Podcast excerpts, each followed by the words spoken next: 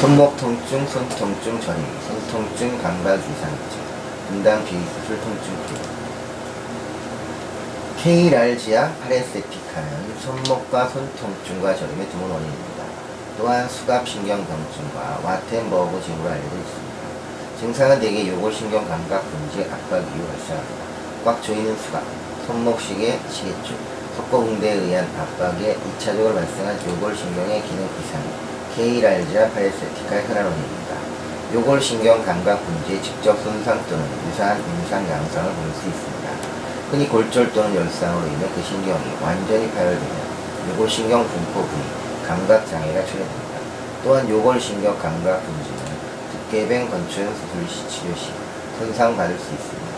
증상은 무지 기저부에서 손등의 요골면에 걸쳐 통증과 연관된 이상 감각과 저림 증상으로 나타납니다.